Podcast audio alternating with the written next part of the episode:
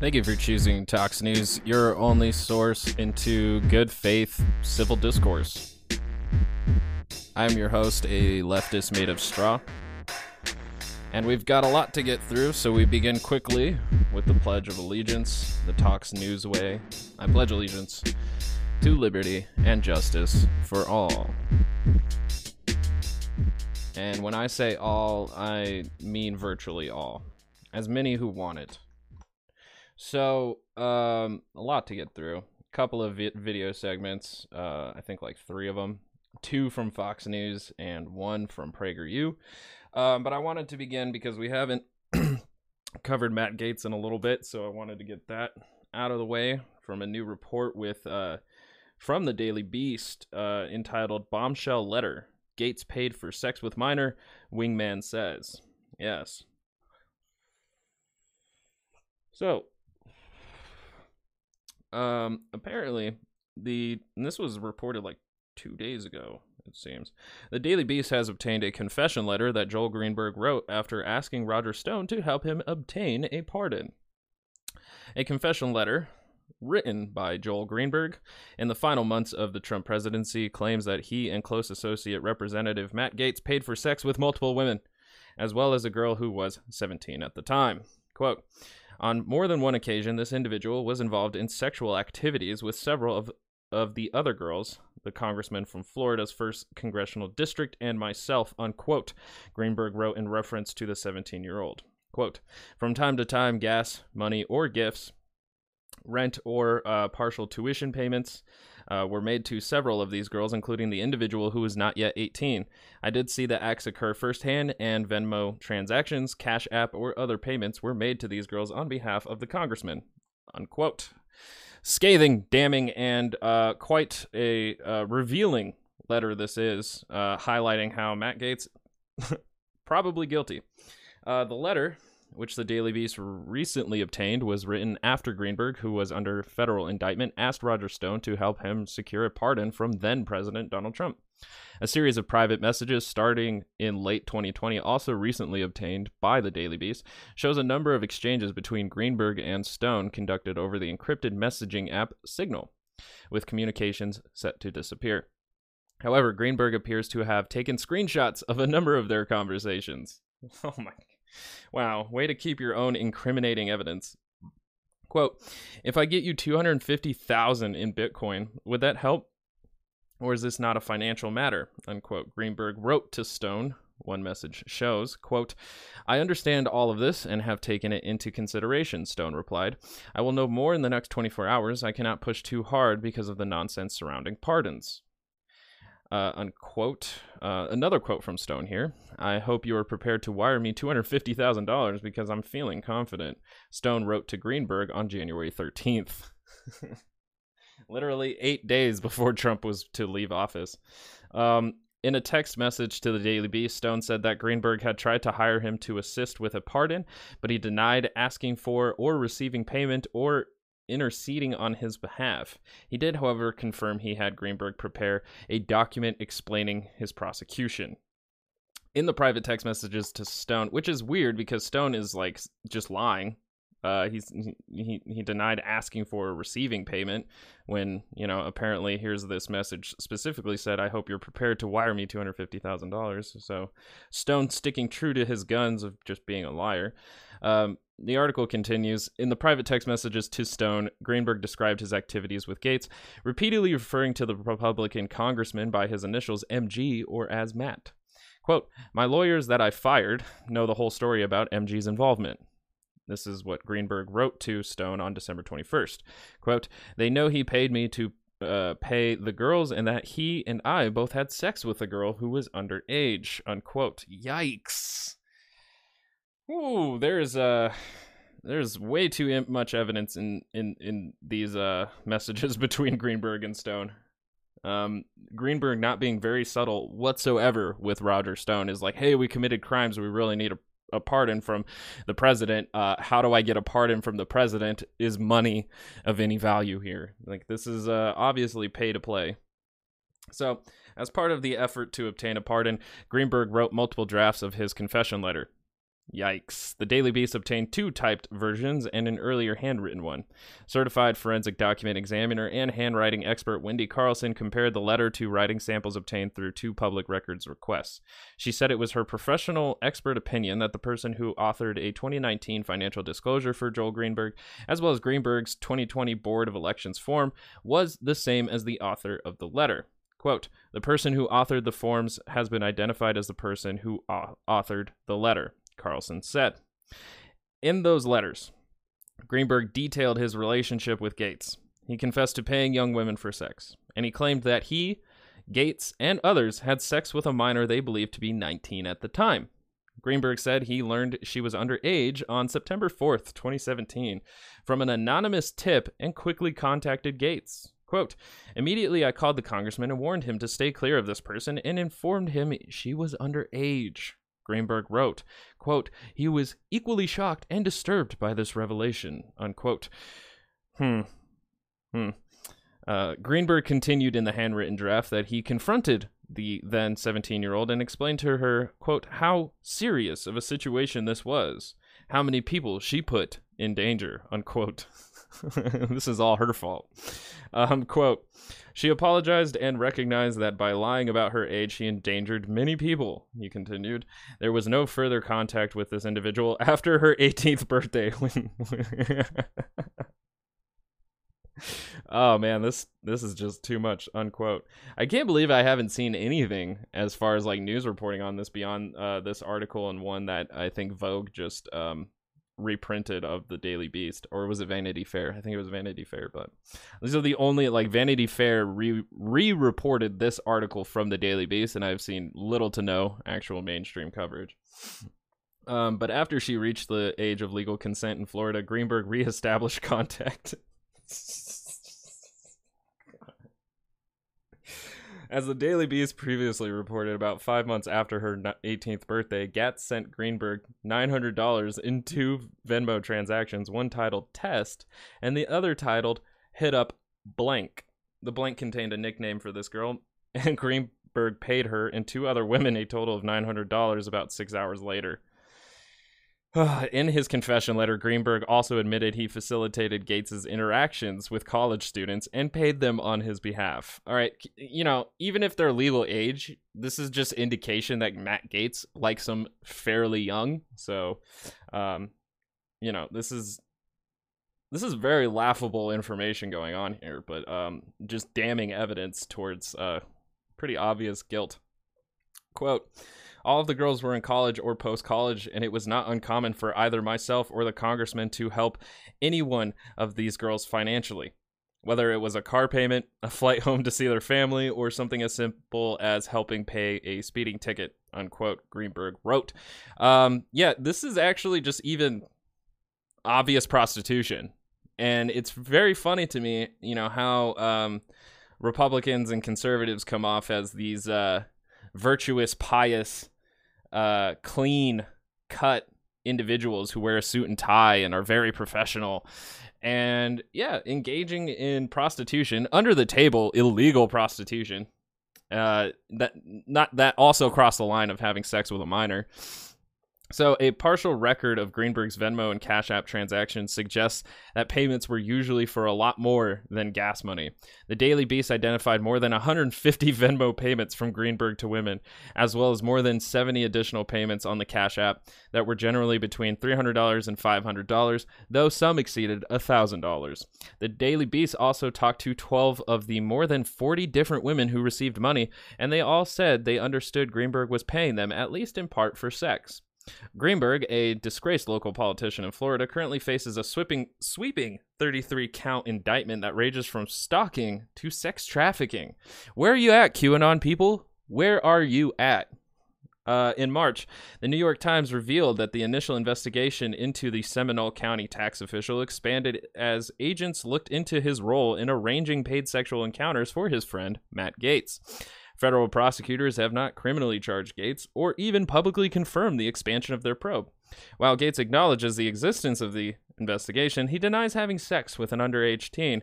But at some point, Greenberg began to cooperate with investigators, a development his lawyer has suggested poses a serious problem for Gaetz. That defense lawyer, Fritz Scheller, declined to comment for the story, citing attorney client privilege.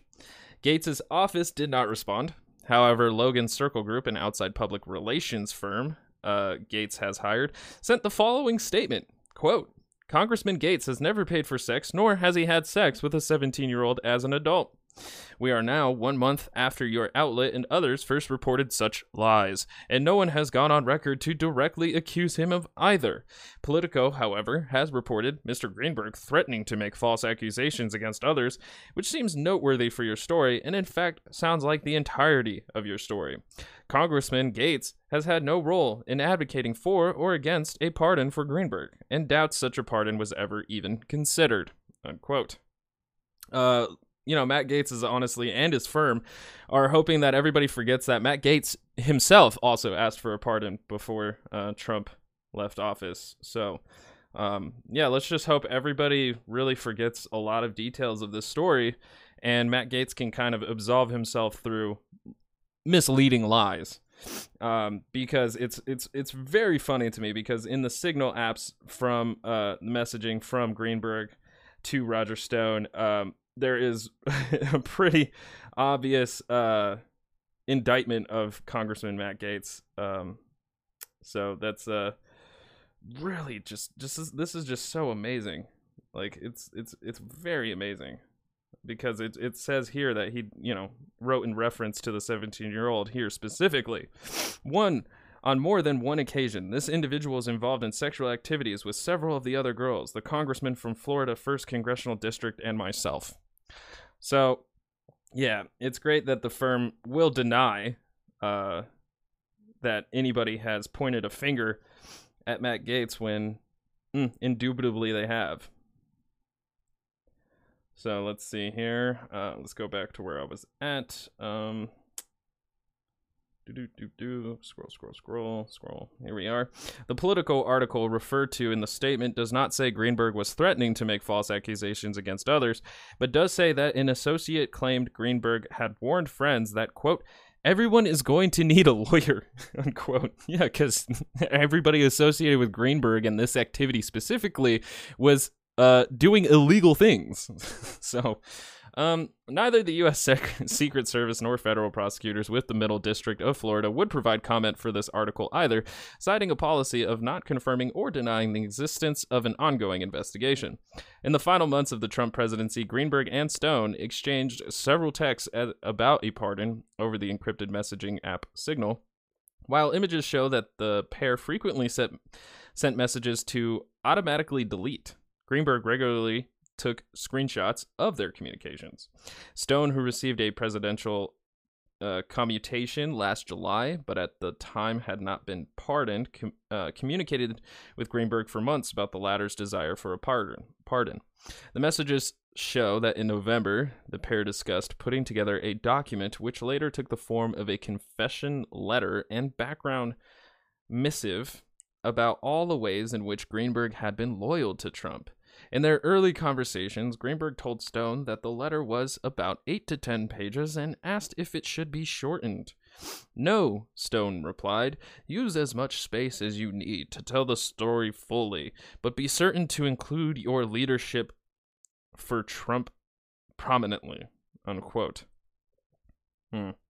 Greenberg almost immediately responded that he had, quote unquote, killed himself for Trump and I've killed myself for Matt, Greenberg also said. Hmm. And then there's pictures of the of the yeah, the the the, the Daily Beast includes some of those screenshots. Let's see here. Let's see if I can read some of them. Several calls made to Roger Stone. Roger Stone also said one day, Today is the day. We will know by the end of the day. I think you sent me some document, but it disappeared. I hope you are prepared to wire me $250,000 because I'm feeling confident. Um, some more of the screenshots here. Greenberg says January 21st. And while I have not had any communication with MG, he absolutely has to know that the sex charge they hit me with would be what they would hit him with. All he has to do is explain to POTUS the situation and his exposure, and it would be very easy to do. MG is like a son to POTUS. MG is like a brother to me. This is all Matt Gaetz. Roger Stone uh, replies, "Have you attempted to communicate this to MG Schumark? To MG question mark? Oh, he he he obviously uses the uh the voice uh option for the text messages and meant question mark and you know the device heard shoe mark apparently. Um so Greenberg responds, "No, I need you to do this. Honestly, I would have thought MG, Matt Gaetz, would have reached out to me or tried via a third party. You need to stress to him the severity of all this. One conversation with POTUS and he can get this done, and it all goes away. I did reach out to his lawyer, Hank Cox. Um, and then it says here another conversation between Stone and Greenberg. Uh, but Roger, come January 21st, I have to do what's best for me and my family. I know you understand. This is my life. I've got two young kids. You think MG is going to come visit me in prison? Question mark. If I get you 250,000 in Bitcoin, would that help or is this not a financial matter? Roger Stone replies, I understand all of this and have taken it into consideration. I will know more in the next 24 hours. I cannot push too hard because the nonsense surrounding pardons, which, you know, the nonsense being Trump shouldn't just be throwing pardons out for all his political buddies, but here we are. Um, yeah, those are the screen caps. Uh, looking pretty bad for Matt Gaetz and Greenberg, honestly. Uh, the letter went through multiple drafts and detailed Greenberg's encounters with Gaetz, but it also focused on Greenberg's early support of Trump's run in 2016, such as posting a Super Trump highway billboard on Interstate 4. A version of the letter actually includes the image Greenberg used for the billboard, you know, really trying to, you know, send home to Trump here, like, hey, remember me? I was your bestest friend out in the 4th District of Florida. Remember me? Hey, loyal guy over here. Can you throw a loyal guy a pardon? That's, that's awesome. On November 20th, 2020, Stone told Greenberg he had received the document and would show it to the team that got me my commutation. Quote, I, re- I will review it with them and give you a budget. This is very doable, and the time is now, Stone wrote. I think there was even like uh, an accusation earlier that like uh, Rudy Giuliani was going around and telling people that Trump would give them a pardon, I think for like a million dollars or something like that. I can't remember how much they were charging for that. Let me see if I can Google it real quick before finishing this article. Um,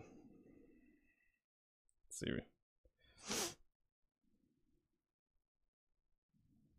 Let's see here. Google, Google, Google. Um, all right, so January 17th, 2021, coming from Business Insider, Giuliani associate said Trump pardon cost $2 million. Yeah. Um, Trump associates being paid huge sums to secure pardons in final days of office. Uh, yeah. Yep. Yep. So, yeah. At least as far as we know, a former CIA officer had to pay $2 million in order to uh, get their pardon. Uh, but I thought I had seen a much more extensive article, but uh, it seems to be eluding the top results of Google. Do do do do do do do. Uh, does no no no no no no nope nope nope nope. Yeah. So as far as I can find so far, was the former CIA who paid two million dollars to get a pardon from Trump. Uh, but you know, look into that further. I remember a news story specifically talking about Rudy Giuliani asking for money uh, from people in order to receive a Trump pardon. But uh, that was so long ago. You know what? What four months feels like is four years now. So, anyways, uh, the article continues. An update from Stone came just after midnight on December eighth. Quote, your thing is being looked at, and I will have an answer by Saturday as to whether you have a viable shot for justice and how to go about it. Unquote. Thank you so much, Roger. Greenberg replied, I am very thankful for you. I pray that the Lord will help. I remain optimistic and will wait to hear back from you. Unquote. Stone quickly sought to dampen expectations surrounding the whole pardon circus. Quote, This is treacherous territory with a lot of different players, such as Jared and Giuliani, playing a hand, Stone wrote, presumably referring to Trump advisor Jared Kushner and the president's personal lawyer, Rudy Giuliani. Quote, I have two things I'm trying to get done. Sit tight. Unquote. On December 21st, Greenberg told Stone that government investigators were pressing him to cooperate. The quote, the FBI, DOJ, Secret Service, and a bunch of people from DC have repeatedly made attempts to meet with me, uh, with my blank lately. I think it was meant to be lawyer. I have declined, but they are definitely ramping up pressure. Unquote. Quote. They want to f- want me to flip. Greenberg said. They have made offers which I've declined. I even fired my lawyers this week because they tried to convince me to cooperate and that a pardon was impossible. Unquote. Greenberg then revealed to Stone that his former lawyers were aware of the whole story regarding Matt Gaetz' role. Quote, My lawyers that I fired know the whole story about MG's involvement. They know he paid me to pay the girls and that he and I both had sex with the girl who was underage. So naturally, they think that is my golden ticket. Unquote. Uh, that's what Greenberg wrote to Matt uh, Roger Stone, which is not the best thing you want, um, you know, the uh, prosecutors to know. Quote, and while I have not had any communication with MG, Matt Gaetz, he uh, absolutely has to know that the sex charge they hit me with would be that, be what they would hit him with. Greenberg continued. So the article says here a distressed Greenberg told Stone that he felt abandoned by his allies, but emphasized that Gaetz, who was like a son to the President of the United States, could save him Quote, one conversation with POTUS and he can get this done and it all goes away, unquote. Maybe there was a significant amount of time here that Matt Gaetz really didn't do anything about this, and maybe uh, actually could have preemptively prepared for the accusations, other than saying that he was being, um, what was it, uh, blackmailed? So, or extortion? He said that somebody else was extorting him for money to make these charges go away. Um, so let's see here. Greenberg said that while he had discussed pardons with Gaetz's lawyer, he had not heard a reply and would, quote, have to do what's best for me and my family, unquote, after Trump left office. Quote, You think MG is going to come visit me in prison? He said, then proposed the 250,000 Bitcoin deposit. Stone replied that he had considered those points, but, quote, cannot push too hard because of the nonsense surrounding pardons, unquote. As Trump neared his final days in office, he signaled an intent to issue a wave of pardons, and reports at the time suggested legal reprieve could be had for the right price. Stone communicated with Greenberg about his efforts to navigate the heavy traffic of pardon seekers. On December 23rd, Trump pardoned Stone for the crimes from uh, for the crimes from his 2019 conviction. The next day on Christmas Eve, Stone acknowledged to Greenberg that he was having difficulty with the Gaetz dimension. Quote, It is hard for me to understand why Matt Gaetz would do nothing. Yes, he is potentially damaged if the matter goes forward, Stone wrote. The three men, Greenberg, Stone, and Gaetz, all shared a friendship dating back several years, and Stone apparently couldn't figure out why Gaetz wouldn't help Greenberg get a pardon. But on the morning of January 13th, Greenberg received this text from Stone quote, Today is the day. We will know by the end of the day. I think you sent me some document, but it disappeared. I hope you are prepared to wire me $250,000 because I am feeling confident. Unquote. There was only a week left in the Trump presidency. It's unclear if money was ever exchanged, but Greenberg offered to pay extra if Stone could, in fact, get him a pardon. If you can get this done today, I'll add another 50K, Greenberg texted Stone.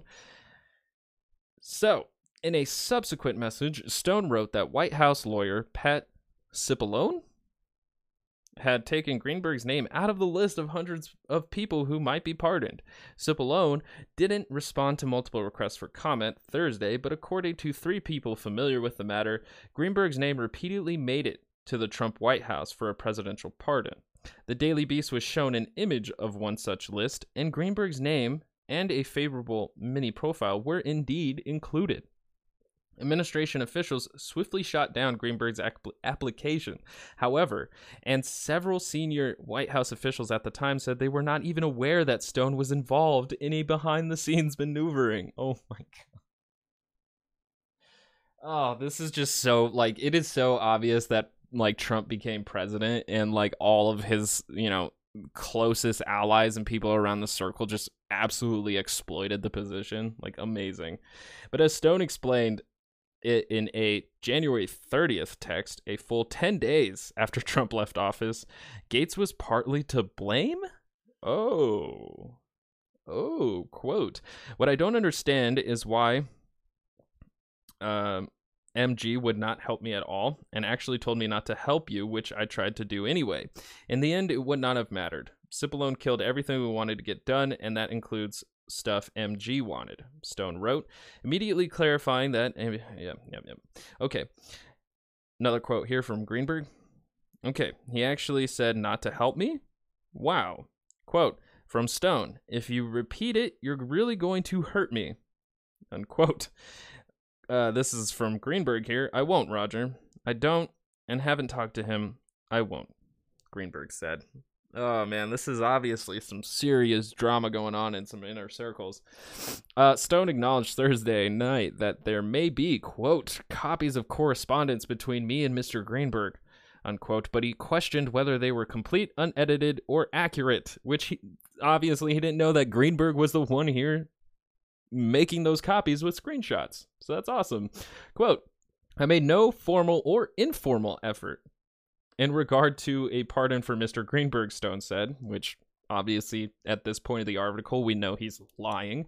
Quote I recall requesting a document explaining his prosecution, uh, the blank details of which I was unfamiliar with. Unquote. Again, just lying. just lying. At this point, we've gone through the messages. He's well aware of the allegations, what the pardon is for, and how much money it would take to get that pardon. And yet, and yet. So, another quote here from Roger Stone I never requested or received a penny from Mr. Greenberg. Mm, lie. I recall him offering to retain me, and I declined. Lie. To be clear, I did advocate pardons for a number of people who I had blank been unfairly treated, who had been unfairly treated by the justice system, and was compensated by no one for doing so. Uh, I'm just gonna say that's probably a lie. Quote. Uh, urge you to be very careful, Stone said at the end of his text. Quote, I will take any appropriate legal action in the event that you publish anything that is false or uh, defamatory. Sounds to me like you have been presented some kind of cut and paste record, unquote. That is Roger Stone ending the article here, saying, I will pursue any legal opportunity I have to destroy you if anything that is false or defamatory comes out, which, you know, a lot of this is pretty defamatory, so I wouldn't be surprised if Roger Stone falls through on those accusations and still loses the court case, but still. Um, yeah, this is uh they're guilty. I, I don't even after reading all of this, um, Matt Gaetz might possibly be screwed. And um, there's not much for Greenberg unless you know he continues to just divulge information on everybody he was interacting with throwing them under the bus so that he himself can get a lesser charge a better deal from the prosecutors. So good for you greenberg. You know staying slimy staying on brand there. Oh boy. Um so after discussing some of the let's say bad habits of the republican side of the spectrum here we've got a little bit more to get into because Rudy Giuliani's apartment was raided, which seems to be a part of an investigation started by Bill Barr's Department of Justice just before leaving office. Um, and seems to have something specific to do with Rudy Giuliani, the Trump campaign, and Ukraine. And if you recall, back in 2019, there was a uh, uh, specific phone conversation between Trump and the president of U- Ukraine, which led to Trump's second impeachment trial of whether or not he was exploiting them to get uh, political dirt on Joe Biden. So I'm not very privy to the specifics of what they're probing Rudy Giuliani for, but nonetheless, Rudy Giuliani took the opportunity immediately after his apartment and home and office were raided to go on Tucker Carlson and explain his side of the case. Now, usually I approach every video segment cold, but this one I watched and I thought to myself, there's no way that I can't not do this for the podcast. The the only thing is is I did take a 2 day, you know, kind of 2 days off to kind of marinate on this video. I didn't watch it anymore. I just kind of let it hit me when I watched it, and then just sat in that air for a couple of days before I recorded this podcast because I didn't. I don't. I don't like going in too prepared for things. So let's let's mm, let's get as cold Uh, as cold of a take as we can, and do that right now. So we begin with this ridiculous interview. Now, former New York City Mayor Rudy Giuliani just learned that lesson the hard way yesterday when federal agents raided his home and took his files. By our count, Rudy Giuliani is at least the third attorney to have his personal communications with former President Donald Trump seized by the Justice Department. Sense a theme here? Rudy Giuliani joins us to tell us what happened. Mr. Mayor, thanks so much. You sense a theme here? That the government keeps targeting Trump's lawyers? They must be persecuting him. Like, not that like Trump's lawyers are continually getting caught with their hand in the illegal honeypot. No, they're they're always just targeting Trump. It's not that any illegal activity could be going on. No, he is a political prisoner to persecution. You know, just that that conservative victimhood is always applied to Trump. Like they never wanted him to be president. He was so dangerous to the status quo and it's all a lie. It's all a lie to build this like manufactured dissent that Trump was this, you know, agitator to the system. You know, he was an agitator to the polarization of America, which he successfully did, and which we're all dealing with the aftermath of at this point. But just wanted to point that out. Much for coming on.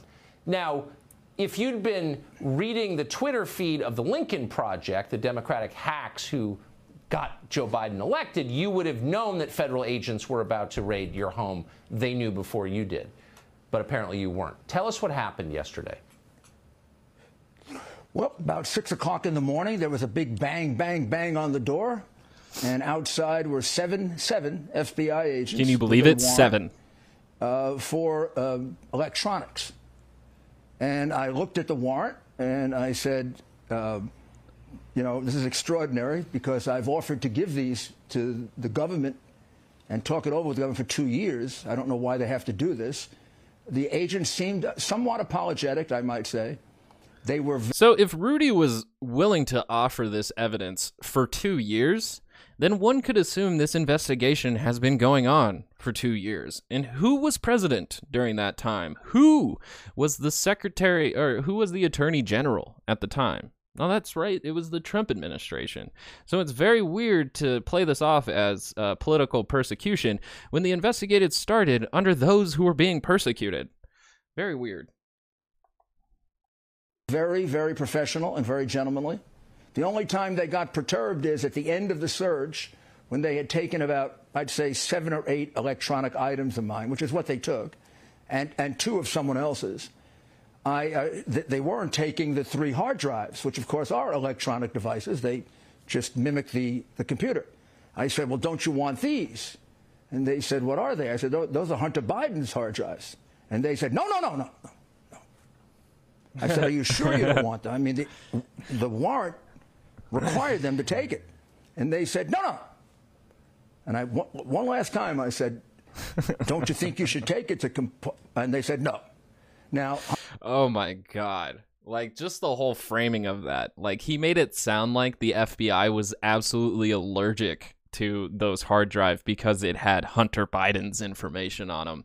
So like of course, in the middle of him defending himself, he has to throw the punching bag of conservatism under the bus, which is Hunter Biden. Because what relevancy whatsoever does this investigation into you Rudy Giuliani have to do with Hunter Biden? I will tell you, probably none.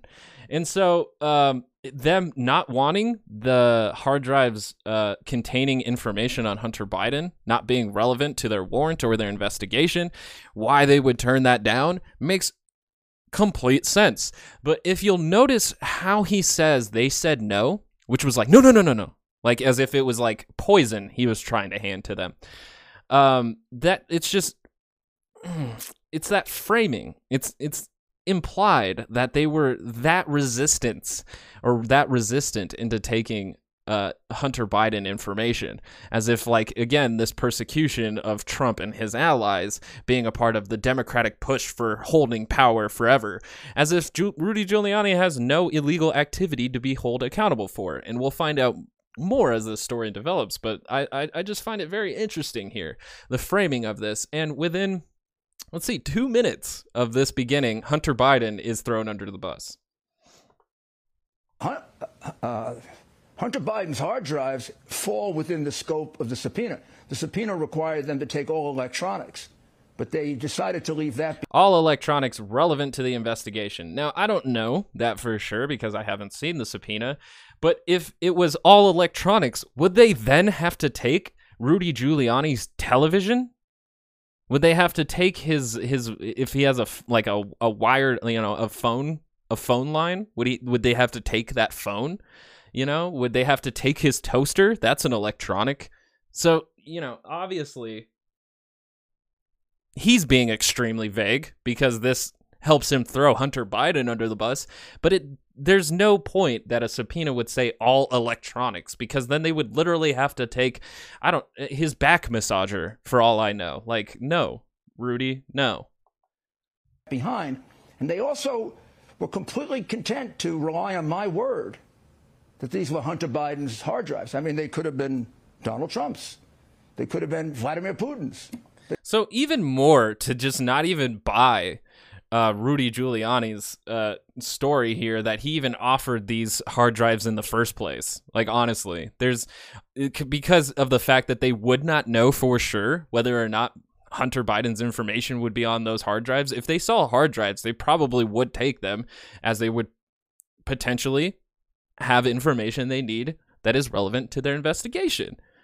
But since they're taking his word for it, it's still that part of this idea that you know Hunter Biden is the untouchable because Joe Biden is president, and yet everybody who's attached to Trump keeps getting persecuted because they want power forever and because we were so dangerous to the status quo. It's nonsense. It's a, it's a lot of nonsense.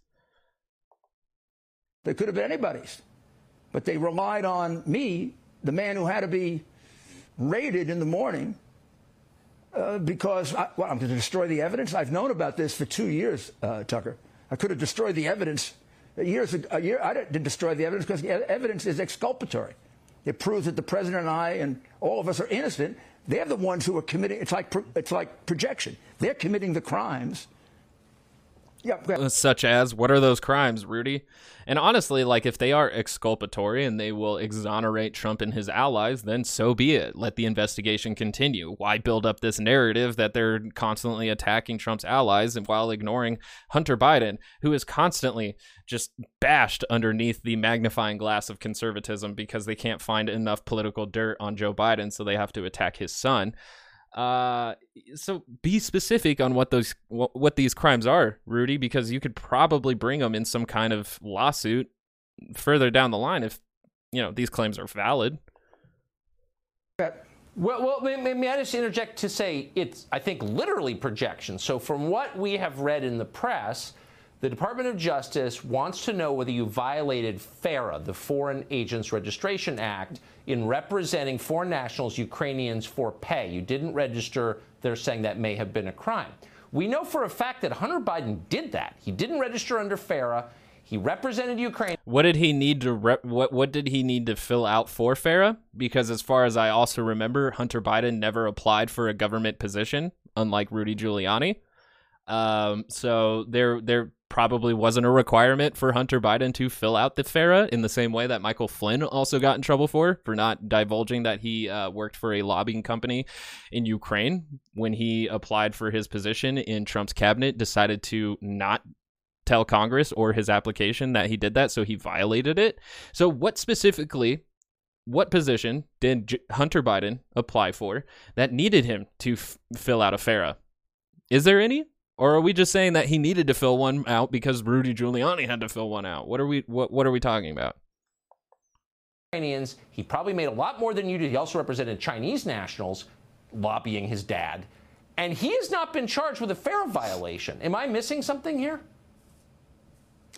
Uh, yeah, you're missing, uh, you know, equal administration of justice, which is what we don't have anymore. The reality is the hard drive contains somewhere between a dozen or more violations of FARA that are spelled out uh, completely, failure to register. Uh, the, the, fact is, it also. That's one out of 12, which is the one that Tucker Carlson alleged, and he's just repeating. So if there's 12 more, uh, you know, if there's 12 total, then we still have 11 more violations to be told of that we're not getting. So again, we're just throwing the punching bag underneath the bus because, you know, why think Rudy Giuliani did anything wrong if Hunter Biden is continually let go of doing of, of, of any accountability, which again, these are all allegations that have no standing ground for actual criminal activity. Spells out, as we now know, a clear violation of the Gun Act. The, the, the, the application is a straight out fraud. He says, I'm not an addict. We have a picture of him five days before smoking a crack pipe behind the wheel of a car and then saying under oath that he's not an addict. And it's the left that gets all perturbed about people who are mentally unstable having guns. Well, he was unstable.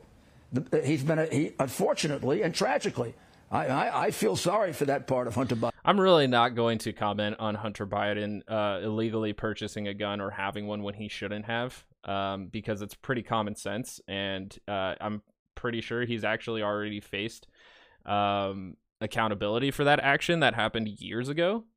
So again, like just it's almost as if like if you know Hunter Biden had a speeding ticket a few years ago and they're like how come he hasn't paid the fine for it and it's just like he probably he probably already did you're just you're just not hungry into actually figuring out what uh, repercussions he fenced he faced for at the time. You just want to keep bringing up the fact that he is a flawed human being who you want jailed um, for being Joe Biden's son. Biden, I think his father exploited him. But the reality is, he's still a danger to the public if he's driving an automobile or holding a gun. But they don't care about that. No, they, they come don't. instead so, into my apartment. Wait a minute.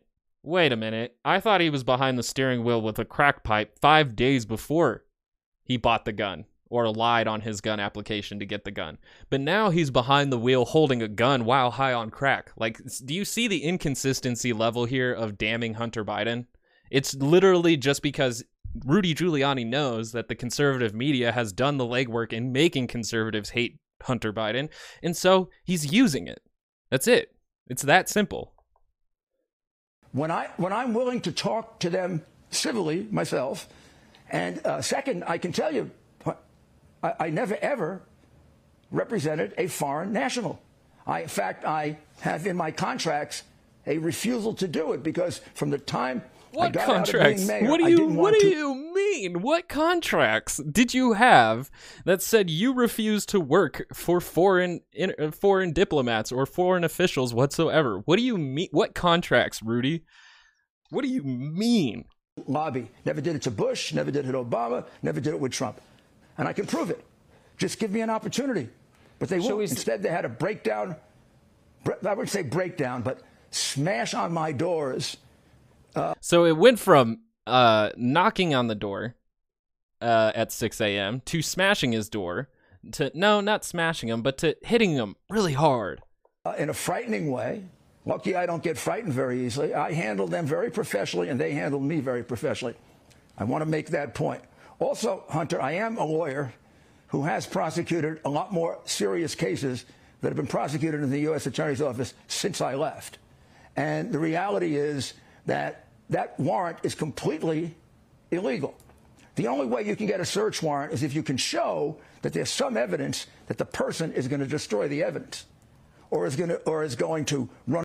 That's no that actually isn't a necessity to a warrant and that's very fascinating that he's getting people like telling people that is the point of a warrant. It's really not it's not. It's actually, you know, needing uh, more evidence for an investigation, and you need uh, a justified reason why to search a suspect's or a witness's um, uh, personal property. Like you just, you actually uh, only need um, a reasonable justification to do so which can include the the feeling that you know or, or, the suspicion that somebody's going to destroy evidence but it doesn't have to be just that that's that's crazy like he's a he's a lawyer literally telling us what warrants don't do. Like he knows exactly what warrants are are for. He's a he's a lawyer and a former mayor, so we do know that he knows better. But because he's on Tucker Carlson to defend himself, he knows he doesn't have to tell the truth. Away with the evidence. Well, I've had it for two years and I haven't destroyed it. And they also got it from the iCloud. So uh, there was no there was no justification for that warrant. It is an illegal, unconstitutional warrant, uh, one of many that this Department of Injustice tragically.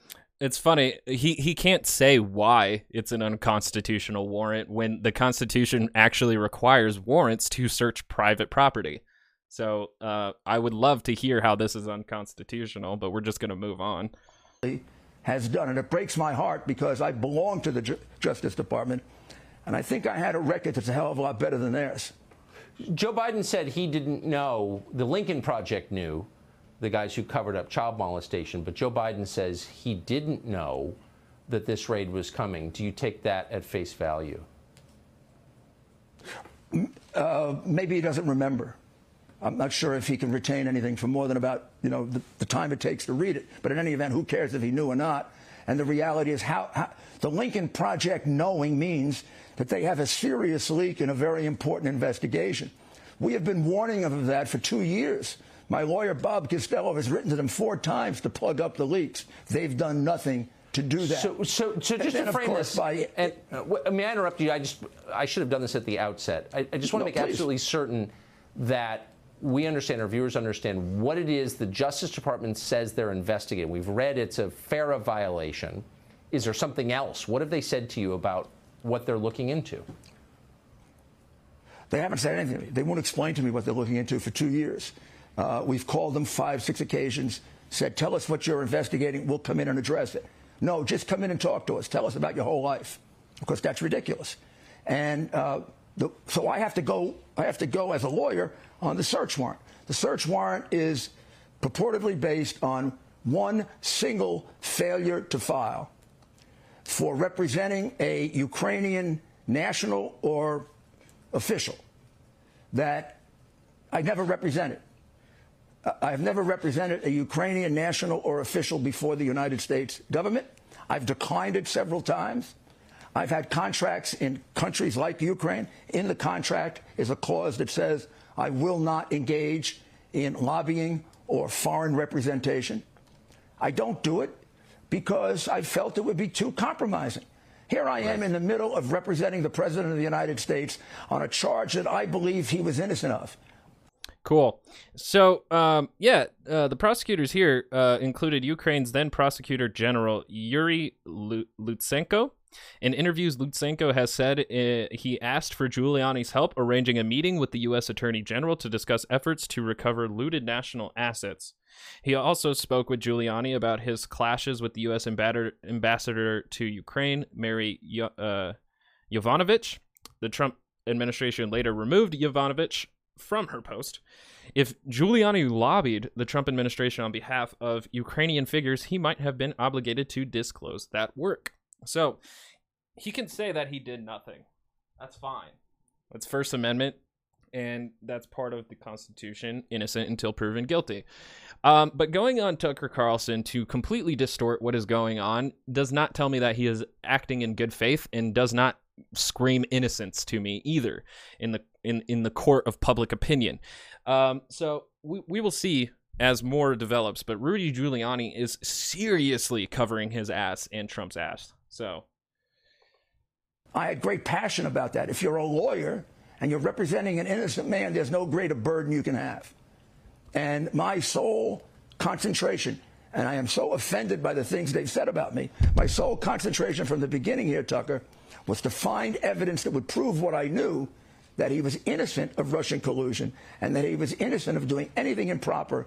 He did exactly what a president should do with the president of Ukraine. He asked him to investigate right. a vice president who violated our laws over and over again. 30 that is that's honestly amazing is that he is still arguing that Trump did exactly what he was supposed to do, which was ask a foreign government to investigate his political opponent. Which he also used uh, US foreign aid, the money that we were going to send Ukraine, as the carrot on the stick in order to do so. So even though the Senate decided to uh, not find Trump guilty does not necessarily mean that he was not guilty of the act in itself because the House of Representatives did find him guilty and worthy of an impeachment trial. So, you know, the polarization has a big effect here of whether or not you see Trump actually participating in illegal activity, asking for a foreign government to give him information on his domestic political opponent. Think if this was, if he actually did this, directly with Russia in the way that we implicated him in 2016 with, you know, WikiLeaks and all his associates meeting with Russian officials to bring up dirt with Hillary Clinton. If this was more direct, where he was talking to Putin on the phone and said, I need you to find information on Joe Biden for me and Hunter Biden, this this honestly probably would not have gone this far. Everybody would have immediately damned him because of how immediate R- Russians are compared to as uh, opponents to the United States. Since the Ukraine is a little bit more ambiguous to the to, to most c- citizens, it doesn't look quite as clear of a picture. But just imagine if Trump, rather than talking to the president of Ukraine, was talking to either Xi Jinping from China or from Vladimir Putin in Russia. This would have been much more obvious and he would have been impeached much quicker, mainly because US citizens are very familiar with how the United States government views Russia and China. So, just saying. 30 years of the Biden crime family violating our laws.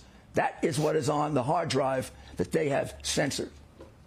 And that's why they want to put me in jail one of the great ironies is the Democratic. Yeah, they want to put Rudy Giuliani in jail because he was so focused on Hunter Biden, not because they interacted with foreign agencies to find dirt on people who live in the United States for a political election, for a presidential election nonetheless. Like th- this this is exactly what I would expect from people who tried to undermine the election once the results came in. This is exactly what I would expect. Party is hysterical on the subject of Russia, in part because they've taken so much money from Ukraine, which of course fears Russia and has for for an awful long time. They're being paid to hate Russia. Uh, but let me just ask you: so now they've taken your phone, they've taken, they've got all your texts, they've got all your digital communications. So unless you've been in mass 12 hours a day for the last five years, like, is there anybody? Who could no it's a sincere question i'm not i mean is there anybody who if the justice I, department I was out just... for you and they've got every text you've ever sent and every email that they couldn't find something to charge you with do you think this is going to remain a FARA investigation or could it get much bigger quickly I mean, now that they have gathered all their evidence from Rudy Giuliani, who knows how many others they may have to gather evidence from, but they're building a case. Um, of course, this is going to get much bigger. Well, I think it, sh- it should get much bigger. I think they should be investigated for blatantly violating my constitutional rights, the president's constitutional right, which which they both could sue the FBI over. They could take that to the Supreme Court. So to say that there's criminal activity on one side but not pressing charges, that that that's that's crazy to me. That's that's honestly like you could do something about it. Otherwise, like this is specifically to change the public opinion to get conservatives who watch Tucker Carlson to feel sympathetic towards Rudy Giuliani and President Trump, which is not very hard to do because they've been doing that for four years now, five years almost. So honestly, this is this is uh, nonsense. This is just a rambling from an old man who's on his last legs. In the middle of the impeachment defense, they invaded without telling me my uh, iCloud. They took documents that are privileged, and then they unilaterally decided what they could read and not read. So the prosecutors, the Justice Department, spied on me. And that is, if that is not taken seriously, if the departments of justice and the FBI have been like wiretapping. They've been sending informants in. They do undercover work. So like this whole idea of Rudy Giuliani being spied on again, the victimhood of this guy is just beyond belief. None of these people could commit a crime without saying that they're being curse- uh, persecuted. Like they will scream the crucible because they're being targeted for whether or not they actually committed illegal activity, not just because of who they represent and what they believe. That's that's just nonsense words to get sympath like sympathetic points from the people who already sympathize from you. If that doesn't result in their being sanctioned, the case being dismissed, and it's stopping, this is no longer uh, a free. We might as well be in you know East Berlin before the wall fell. This is this is tactics only known in a dictatorship where you do you see that? Is like the, the the minute the power like people in the positions of power feel the sense of accountability coming on them, all of a sudden we live in a dictator authoritarian world, you know? Because once people who hold positions of power are faced with accountability, democracy ends. Like amazing. That's some real elitist bullshit going on.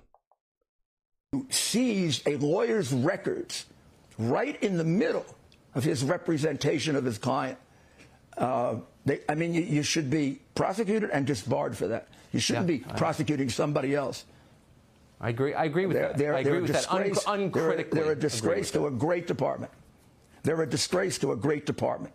And let's remind ourselves again when this when this investigation started two years ago under Bill Barr. So is Bill Barr supposed to be disbarred? Is he is he supposed to be prosecuted as well for beginning this investigation, or is it just the FBI now who you're mad at because they had a warrant to search your stuff? Just like amazing, just just so amazing elitist bullshit going on. Ugh. All right. So after he went on Tucker Carlson to defend himself erratically, irrationally, and all over the place, throwing Hunter Biden under the bus because that's easier than actually defending your illegal activity. Um, they then went into the morning where Tucker Carlson joined the five to talk about this interview.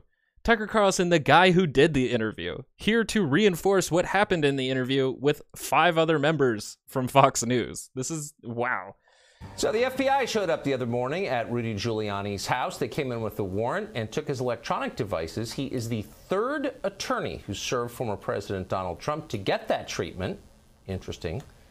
We talked to the former New York City mayor about it at some length last night. There was a big bang, bang, bang on the door, and outside were seven, seven FBI agents. Can I you said, believe well, it's seven? These? And they said, "What are they?" I said, "Those are Hunter Biden's hard drives." And they said, no, no, no, no, no. You I see the framing of that? Like it's pretty it's pretty obvious why he's framing it like that. As if like an FBI agent wouldn't just be like simply, "No, we don't need it." No, it's pretty obvious the way he's framing the way that they said no to make them sound like they're deliberately trying to avoid any evidence about Hunter Biden, even though there is zero ev- investigations open about Hunter Biden right now. So, like, it's pretty obvious why they would turn that down because it has no relevancy to the investigation that they're actually doing. I said, Are you sure you don't want that? I mean, the, the warrant. What, listen for the no here. Listen to, to it. it. And they said, No, no. There is no justification yeah. for that warrant. It is an illegal, unconstitutional warrant. Which he explains nothing about. So Giuliani said he had no idea the raid was coming. One group who did know it was coming was the Lincoln Project, the Democratic Party campaign group, the guys who covered up for child molestation. You may remember them. They got an early notice from the Justice Department. They're kind of in on it. And he's not going to specify how they got an early warning from the Justice Department. They're just, again, just picking a, a, a, a opponent to their political side damning them, dehumanizing them, and throwing them under the bus because one of theirs is being targeted. So it's always this whataboutism going on here. And the idea of them being these, you know, targets of persecution all the time, not because of illegal activity they could be in- indulging themselves in. No, it's because of who they are, which is dumb and ridiculous. President of the United States was asked, and he said he had no idea the raid was coming. Were you aware of, of that raid before it happened? Like, honestly, it's very funny to me that, like, conservatives think that every piece of our institutions are, is, are as irrational as what they usually present as their arguments. Really, that's what they do. The the the, the system is just as uh, inept as Fox News reports. You know, that's oh, God. I give him my word I was not. I made a pledge. I would not interfere in any way, order, or try to stop any investigation the Justice Department had underway. I learned about that last night when the rest of the world learned about it. So, on the basis of our I don't really um I don't really buy Biden. You know, he may may or may not have known about the raid before it happened, but I'm sure he was aware of the investigation since it was his Department of Justice taking over a previous administration's uh, investigation. So I would have to say he at least knows some details of the investigation justice system of justice itself is the equal application of it. Laws apply to everyone equally. The warrant said the FBI showed up at Giuliani's door because he had violated FARA. He'd been lobbying for people in Ukraine without registering as a foreign lobbyist.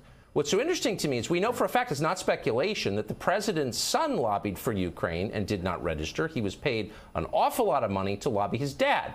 Again, that's not up for debate. We know that. He's admitted it none of that was true, and I'm not really going to get into why and how. So, um, you know, do your own research. Um, none of that about Hunter Biden is true, and there's no evidence to back it up.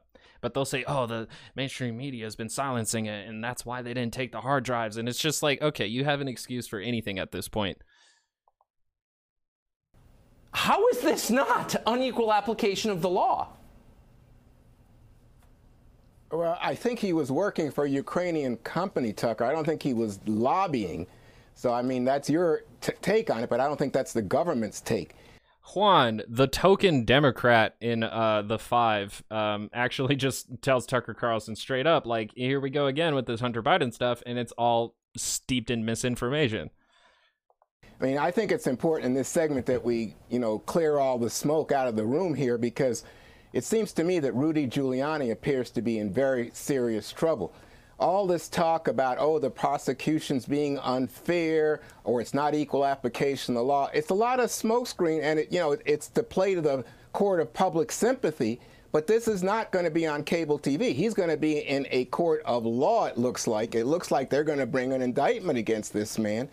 And I just worry for him in that sense because, you know, when you think about it, we had reports out today in the Washington Post and from NBC saying that the Trump FBI warned Giuliani in 2019 that he was being used by, well, I guess Russian, uh, you know, agents uh, to spread dirt about Joe Biden, and they told him this was a danger to him. But he continued, and then he continued what you just described.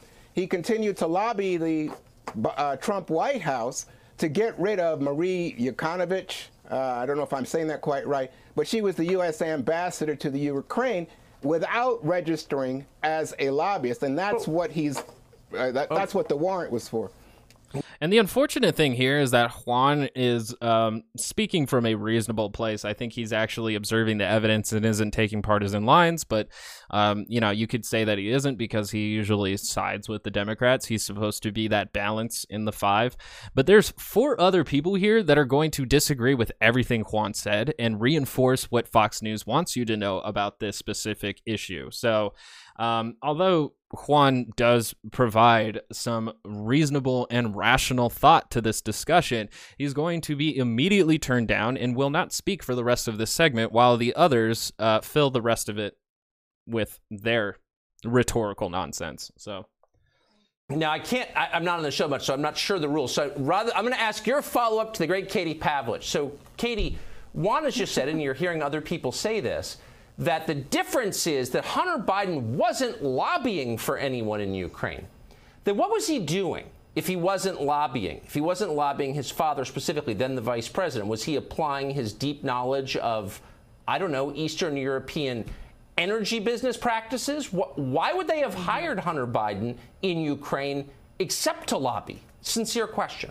Why did they hire like wasn't like John Kerry's son also a part of the board members? Like, why did they hire anybody at that point? Like, honestly, if you have to bring in Hunter Biden's employment to this specific company into question, then why aren't you questioning everybody's employment to this specific energy company?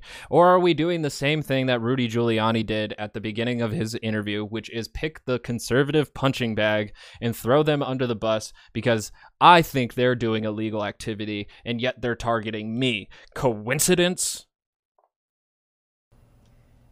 That's that's precisely why Hunter Biden was hired by a foreign oil and gas company while his father was the vice president in charge of the Ukraine profile. I mean, that's the entire point. It's influence peddling. It's buying someone off literally to gain influence inside the United States government as Really, was it Hunter Biden getting hired, or was it the fact that uh, Biden wanted a change in the prosecution within the Ukrainian government? Which one was it? Or were both of these part of the deal to get Ukraine its foreign aid? Or are we just cherry picking information because there isn't actual real illegal activity to pinpoint anything on, so we just pick and choose which one to use at the time? Which one? that you know his his father is the vice president and when it comes to equal application of the law and this idea that these agents apparently according to Rudy Giuliani didn't want Hunter Biden's uh, hard drives there is evidence of crime on those hard drives that we have seen. I mean, whether it's lying on the background check form, applying for a firearm, whether it's doing drugs, uh, and like they, they honestly run like they're like he's he's committed so many illegal activities, and all they got is he worked in Ukraine, he worked in China, he bought a gun when he wasn't supposed to, and he was addicted to drugs, and they keep talking about as if there's more things than these four things. it's it's so exhausting. and a number of other things that are on that laptop that, that are, we can't even really show on TV because it's Like honestly, too, uh, Juan. You know, there's only been one pundit to speak so far, but Juan actually stayed on point and target here, talking about Rudy Giuliani, and immediately uh, this pundit, who I'm not familiar with her name, continues talking about Hunter Biden. So atrocious and lots of Ill- illegal things are happening there. And so, yes, the number one reason why he was hired was, of course, to lobby on behalf of Ukraine to influence policy because of who he was connected to. And he even said during that interview that the reason he got hired is because his last name was Biden. And that's why he was hired. It's amazing. Just because there are you know hundreds of countries in the world, but both these guys worked with Ukraine. So Jesse Watters, this is the by our count the third, at least the third. Then how come there wasn't a single investigation started by Bill Barr's and Donald Trump's Department of Justice? If there is so much validity to these allegations against Hunter Biden, how come there was not a single investigation brought up by Trump administration and Bill Barr? Why? attorney who worked for personally for Donald Trump, who had communication with Trump, grabbed by the Justice Department. Are you sensing a theme here? yeah, I don't think Trump's ever going to be able to hire another attorney. That's a death wish. But to Juan's point, Juan, he did lobby. I don't know if that was the joke that he intended it to be. Um, saying that you know if you want to be Trump's lawyer, you you have a death wish. I don't know if that was what he meant to be because that can also imply that Trump does so much illegal stuff that you have to take that in consideration when you're becoming one of his lawyers. I know he meant it in the implication that you know if you become a Trump lawyer, you'll be targeted by the deep state, but that's not the that's not the interpretation I got be his dad. We saw the emails. He set up meetings with Burisma officials. That's already on the record. So that's case closed. Um, I, I, when I saw this raid, I thought to myself, this is just payback for Rudy right. blowing up the president's son's scandal. Mm-hmm. And then they're going to go in there and they're going to seize his electronics mm-hmm. and they're going to have a roadmap to see how the scandal happened and then they can mop it up. There's no way. Again, the investigation started two years ago. Just I, I can't really I, I I can't stress that enough. So Yep. Hunter's ever going to get charged with anything by Biden's department. Wait, two years ago. That was before they actually even brought up Hunter Biden, really. Like, that was when they were starting to look for information on Hunter Biden and Trump, uh, or Hunter and Joe Biden. Like that was right when they started looking at that information, but it was started underneath the Trump administration's Attorney General William Barr. So like Oh man, just ignoring context. Good. Good stuff justice, and everybody knows that now. And everybody also knows for a FARA violation, you don't kick down doors and seize people's computers. You do that for drug traffickers or flight risks. You don't do that for a FARA violation, which is yeah. basically you let your maybe license get expired or your registration on your car. I'm pretty sure that if you violate or are suspected of violating laws in the United States, that actually uh, justifies the application of a warrant. So, what are we talking about? We we only we only do some crimes get a warrant, not all of them lapses. If anything, you might have to pay a small fine. But Mueller, he's been using this against the Trump people to sink his teeth in, and then he- yeah. So for most crimes, you usually just pay a fine. Yeah. Uh, from this article here specifically, let's see here. Um, Imad Zuberi, and I'm sorry if I pronounced that name wrong, a political fundraiser who attracted attention for large donations to Trump's inaugural committee, was sentenced in February to 12 years in prison for violation of the Foreign Agents Act, which is the FARA, and other crimes. So it's actually pretty normal for someone to face jail time for lying to the government about your foreign lobbying uh, adventures. So cool. Just more lying he lays perjury traps. And this is what Joe and Obama did to everybody. Remember, they targeted the Tea Party. They took out Petraeus and Chris Christie with fake scandals because they were going to run for president. And then they sent undercover agents into the Trump campaign. Chris Christie is still looking to run for president in 2024. So they didn't do that to uh, mark Chris Christie as a political opponent. They did it because he did illegal things campaign and wiretap them with documents. If you remember, Chris Christie actually was charged underneath the Trump administration while he was president. So warrants. And Biden himself cooked up the Flynn sting. And you're not seeing a pattern here? I mean, come on, these guys are brutal. These guys are rough.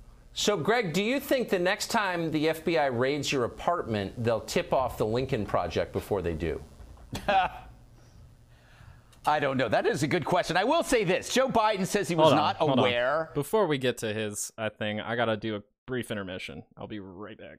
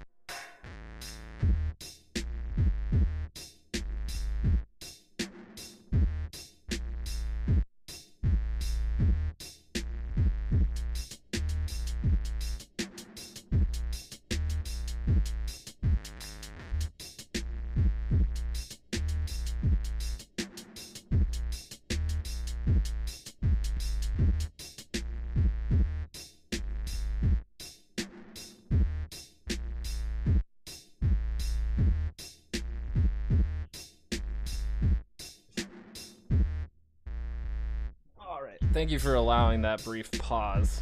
Unfortunately, I do not have the bladder fortitude that I fortitude that I once did. And that might have been TMI for you, but uh, now we continue on with Greg Gutfield's analysis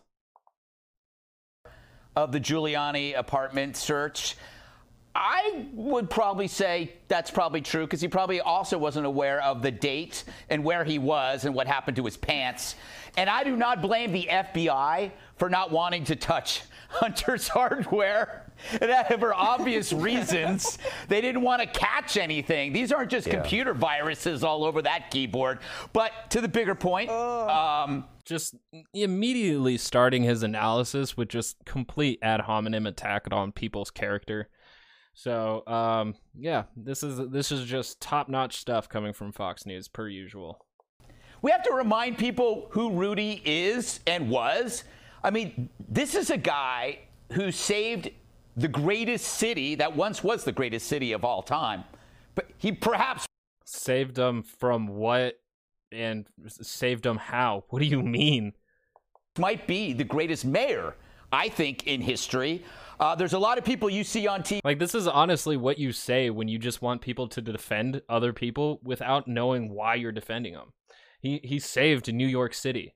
From what? And how? He was the greatest mayor of all time. Compared to who? Why? None of these things matter because all you're supposed to know is that he saved New York and that he's the greatest mayor of all time. And I can't believe that they're targeting him in this way. That's that's literally all you're being told and all you need to know. Oh, and fuck Hunter Biden, of course.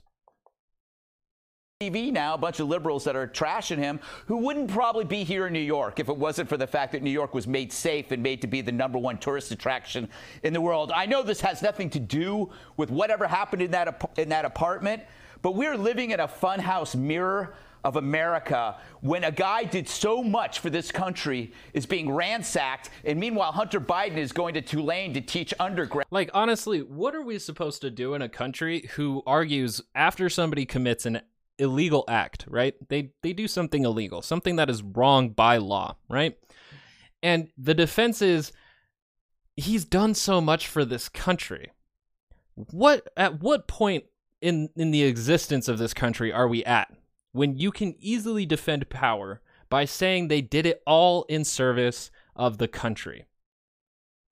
Because honestly, that was the defense during the Nuremberg trials against the Nazis. So where are we at on that scale? Brad's how to buy crack on a street corner. Nicely put. Thanks. Just ahead. Yeah, nicely put. Yeah. Let's just allege that Hunter Biden is selling crack cocaine to kids with absolutely no proof. That's that's a good way to end this segment. Cool. So, in my continuing quest of wondering whether or not conservatives can uh, engage in civil discourse with good faith, we come to the final segment here, brought to us by Adam Carolla and PragerU. And I think the video is called Who Has Privilege? Let's do it. Privilege. What's because they would argue that you know Hunter Biden has privilege. His father is president and seems to avoid accountability. Rudy Giuliani does not have privilege because he's had a search warrant against him and seems to be investigated by the FBI. This isn't going to talk about any of that, though. It's really not. But I do think it's very interesting because this conversation about Hunter Biden, about Rudy Giuliani, does kind of float in the sphere of privilege. But this one has a very different kind of privilege in mind. So let's let's let's do it the obsession with privilege. It's driving me nuts. Not only didn't I have privilege, I don't even know how to spell it. I think there's a D in there somewhere, isn't there? If I told you a story about a kid who grew up like isn't that amazing? They they chose Adam Carolla who I guess is a comedian and uses a joke to say I'm so dumb I don't even know how to spell privilege. Um why are we listening to you then? Why are we watching a video on Prager University, a fake university, um, for you to teach us what privilege is when don't know how to spell it? Like this is, I know it was supposed to be a joke, but this is also supposed to be a, uh, you know, uh, an educational video. So like, again, what point are we at in this country? Poor, product of divorce, did a lot of dumpster diving. Sister ran away at age 14, welfare and food stamps. If I told you that kid was black, you'd go, well, yeah, that's because of systemic racism. But if I told you that kid was me, you'd go, what? What are we doing? What happened to your privilege? Yeah, yeah, yeah. The the the the left um, is always believing that white people cannot be poor because they're white. Um, there's just this belief throughout the entire sphere of leftist ideology that white people are never poor. They never have broken households. They never suffer anything that anybody else suffers. No, they're always so privileged that everything is handed to them immediately. That you know that. It, I'm I'm I'm lying. That's that's a joke. It's not true. That's not the the encompassing thought. You know, you don't immediately see a white person on food stamps and go, "What? I thought this was America." No, there's still classism going on in this country where if you're poor, you have to live uh, pretty rough. and it, it does cross. Um, uh, it does cross race, gender, religion. There's people of all religions, all genders, all races, all sex preferentials who are poor and disadvantaged. But there seems to be statistics to show us that certain people are disproportionately poor and disadvantaged. And that's usually where you start applying some critical thinking. But I don't think Adam Carolla is known for his critical thinking. The real white privilege isn't privilege, it's knowing that nobody cares about you, good or bad. No one's going to do anything for you because you're white, and no one's going to do anything against you because you're white. I'll give you an example. When I get pulled over by a cop, I assume it's either because I was speeding or the cop's an overficious jerk. But either way, my skin color doesn't play in.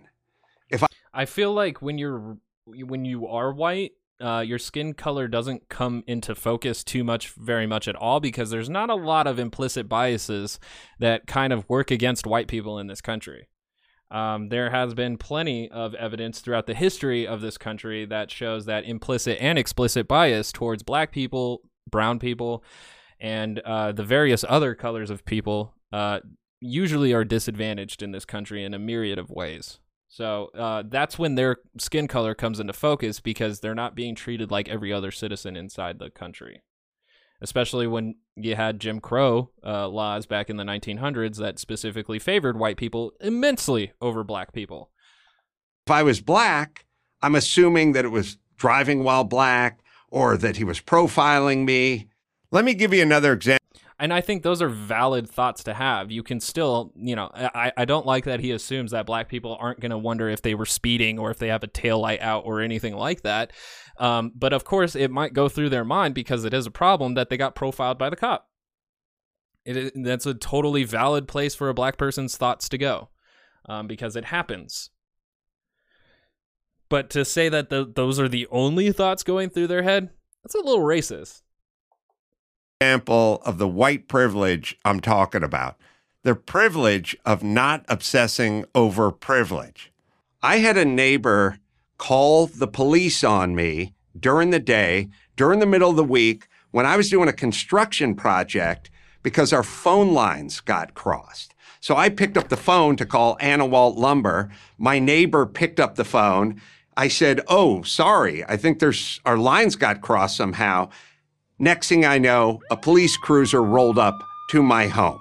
Now, if I was black, I would have no choice but to think that was racially motivated. I mean, that saying that was racially motivated. Like, do you do you really think that all black people instantly think that? Do you? Do you really? why else would your neighbor call the cops on you because your phone lines got crossed unless in fact you're black? And as a matter of fact, I'm not even black, and I think it was a racist incident. Do you get it? Whites do have privilege, but not the privilege the race hustlers are selling. I don't think people really drill down enough on this. I've had horrible things happen to me my entire life. I've had school teachers and counselors that were horrible. I've had construction foremen who treated me like crap. I've had program directors who treated me like crap. Yes, all of these things can happen no matter what race, skin, like all of those variety of intersectional uh, characteristics of identity. None of those can matter to how people treat you at times. Maybe it's because your personality is generally an asshole, is why a lot of these people treated you this way. Um, but there has been evidence shown throughout history that people of certain skin colors or genders or religions or even ideologies that have been persecuted because of those things. So, you know, just because you've also had it rough doesn't mean that people aren't judged by the characteristics of their character. And the good news is, is I'm white. So I just know they're a-holes, not racist. Oh, I like how he comes with the it, it was them and not me argument there. It's definitely them, not me. Uh, they're they're the assholes. That's why they were mean to me. Everyone, everyone was mean to me because they're assholes. Yeah. Why do we want anyone worrying about someone else's privilege? Who cares? This is America. You make your own breaks. That's why people care is because America constantly claims that anybody can pursue the American dream. But then when you see the roadblocks ahead of you because of your race, gender, ideology, then you realize, oh, that's kind of a lie. That's why people care, Adam. That's why. Anyway, isn't the goal not to judge a person by the color of their skin, but by the content of their character? I think I heard that somewhere. What's the guy's name? Marty? Anyway. Oh my god, what a what a class A joke forgetting Martin Luther King's name, which I don't know, an odd flex of white privilege or of being white is not remembering Martin Luther King's name, or at least for the sake of a joke, even though they keep co-opting that speech over and over and over again. Although they accused Martin Luther King at the time of the same exact thing that they accuse Black Lives Matter of today. So that's good because after the government murders you, um, conservatives will co opt your speeches for their own political agenda. Cool. Privilege means you have it better than most, not that you have it better than some. How about tall people? Tall people have an advantage over short people. Thin people have an advantage over fat people. Attractive people, you're welcome, have an advantage over the homely. There are always going to be people lower than you on the totem pole, no matter. But that doesn't mean that our society should disproportionately reward them because they're taller, because they're skinnier, because of whatever reason that you would disproportionately reward someone over someone else because they do not have those attributes. That doesn't make it okay just because you have that advantage that our society should reward you so. No matter what color your skin is. Wait a minute, are we allowed to say totem pole? I feel like that's racist. Every another joke that is just a bad joke. Like, oh god, damn it. Just like him being so unaware of how to spell privilege, of Martin Luther King, of whether or not totem pole is okay, is all supposed to be a joke, but just even highlights why he is the wrong person to be having this discussion. Every minority person living in the United States in 2021 is doing better than people living in the Congo, Bangladesh, or many other places around the world. It, that's not something that you can be proud of. Like, hey, we're doing better than third world countries. Yeah, because they're poor as fuck. Because their governments are beyond even corruption of like our understanding. They're steeped in civil wars. Like, are you kidding me? Are you seriously saying you have it better than a third world country? Yeah, no shit, dude. We have a fuck ton of money here and a bunch of luxuries. If you don't believe me, then why they're all trying to get here? Do the math. We're a systemically racist country that people are trying to kill themselves. They're literally risking their lives trying to get into the systemically racist country. Let's Do you really think, Adam Carolla, do you really think that immigrants and refugees are fully aware of the politics and culture that goes into the United States? Or do they only see the image that's projected around the world? That we're the bastion of freedom, that we're opulence, and that we have the American dream where anybody can make it? Do you think they're fully aware of every like domestic issue that we go on that goes on here? Such as you know the opposition to critical race theory or even the dehumanizing language that goes into refugees. Do you think they're fully aware of everything that goes on in the united states before they even try to come here? Is there even actual proof that everybody who is coming to the united states border even wants to stay in the united states and isn't trying to go to canada?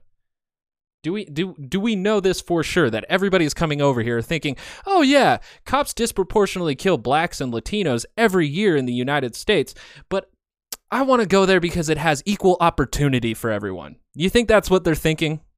You think that's what's going on in their mind? Or is it that, fuck, my country is like killing itself and I have no f- food or money to help my child survive? And America keeps saying it's the land of opportunity, so I'm going to go there for some opportunity. What, what do you think is more true, Adam?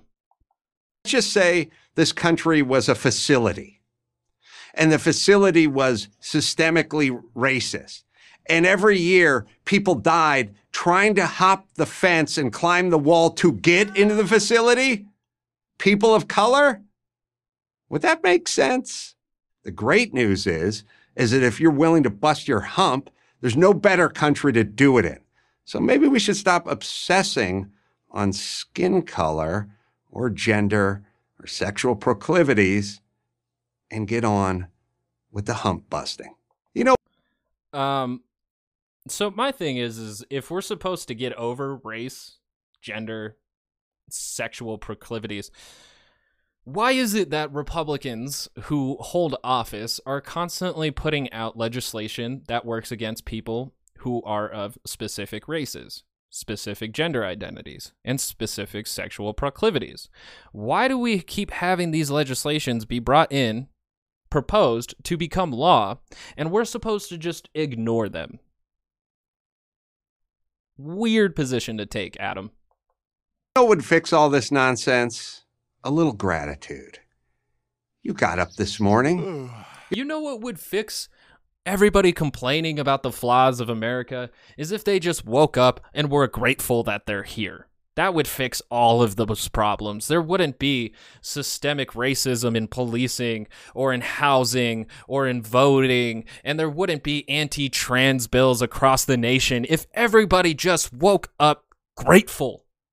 Like, dumb. That is a dumb position to take. Like, I am grateful that I am born in the United States rather than China. Personally, I am grateful for that. But that doesn't change the flaws or the discrimination that is built into the system that needs to change. That doesn't change it at all. So, um, while I do wake up grateful that I can wake up in America and do this podcast without being sent to prison, but honestly, things could be better. You put your shoes on, your fridge was full, you hugged your kids, you said goodbye to your wife, you said hello to your girlfriend. That was uh the doing was a just kidding because again, Adam Carolla is supposed to be a comedian. Gratitude for living in the best country in the world at the best time to live in the best country in the world. Whatever Um yeah, the, the of course we do have um you know higher you know, our, our mortality rate, you know we are living in the best time, you know, s- s- objectively speaking about survival and quality of life. But there's no quantifiable evidence whatsoever that the United States is the best country in the world. And I would bet my bottom dollar that if you go to any country, you will find people who will say, My country is the greatest in the world or the best. Like that is probably everywhere, even if hor- horrifying things are happening. So, um, yeah, I again, I am grateful for being in the United States, but to an extent, because there is certainly things that it could focus more on, such as working class individuals, and less on corporatism. So there's there's plenty of criticism to be had here. You can have gratitude; it's a healthy, normal uh, emotion to feel, but absolute, unconditional gratitude.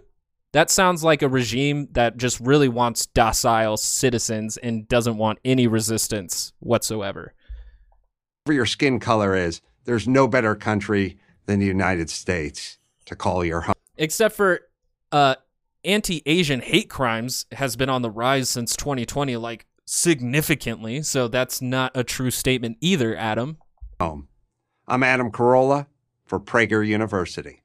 black people are still three times more likely to be shot by police than white people, Adam. So, again, not a true statement.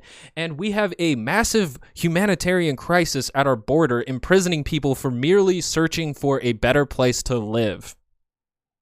Doesn't doesn't sound like a uh, sound argument here because we're we're target we're targeting many many people on many different fronts. So, if you want to continue waking up grateful in America because it's willing to acknowledge its flaws and changes, join me for the next episode on Talks News where we will try to do just that. This has been this episode. What a terrible, terrible, toxic episode. I am sorry, but that's that's right wing media for you. Um, find me on Twitter at ToxinPod, T O X N P O D. Um, like the video if you're on YouTube. Like, subscribe, dislike, comment, do what you want, share it. If you're on podcast, which it can be found on all platforms, uh, rate it, review it, share it, do all kinds of stuff. And um, yeah, let's see. Do I have any? Um, yeah, yeah. That that's it. I, I'm not gonna tell you to go do anything. Just enjoy the rest of your day and be grateful that you know you're doing well if you are. You know, I don't, I, I, I, I don't, I don't know how to close this one. This, this has just been a jumbled mess. But um, you know, hopefully we have more developments on Matt Gaetz and Rudy Giuliani at some point, and then maybe, maybe someday there will be a substantial uh, nutritional conversation that we'll have on this podcast. But as long as I'm cons- covering conservative media, I doubt it. But you know, it is what it is.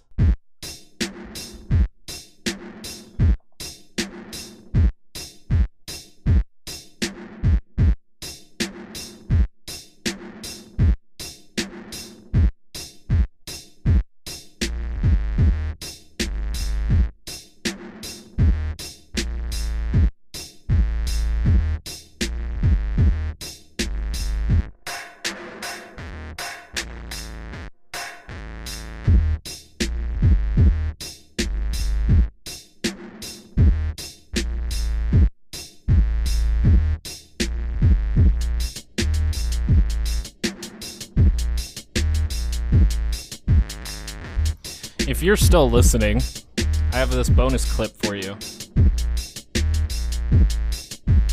Here's Michael Flynn forgetting the words to the Pledge of Allegiance. I want you to hear, not just listen, I want you to hear every single word of the Pledge of Allegiance. That is our pledge to each other, that is our pledge to this country. It's a Pledge of Allegiance to the United States of America. So put your hand over your heart, take your hats off there. Take your hats off, that's an order,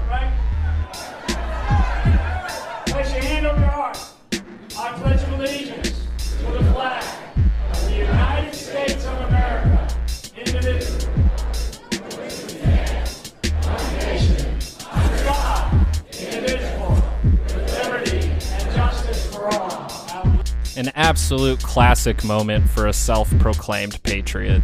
Forgetting the pledge. Amazing.